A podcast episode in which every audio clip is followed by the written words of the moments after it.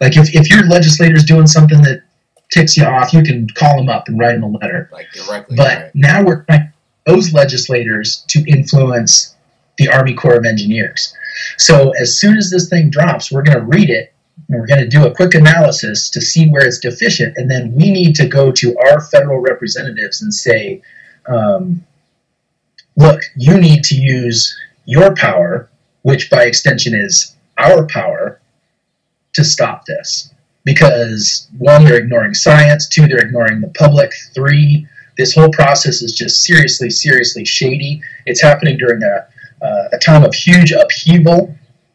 Um, you know, the, the whole these discussions about and police brutality that are going on. This is the time we need to be focusing on that. We need to be focusing on staying healthy during a pandemic. Right. Like so these two and- major things going on, right? And it's like backdoor. door.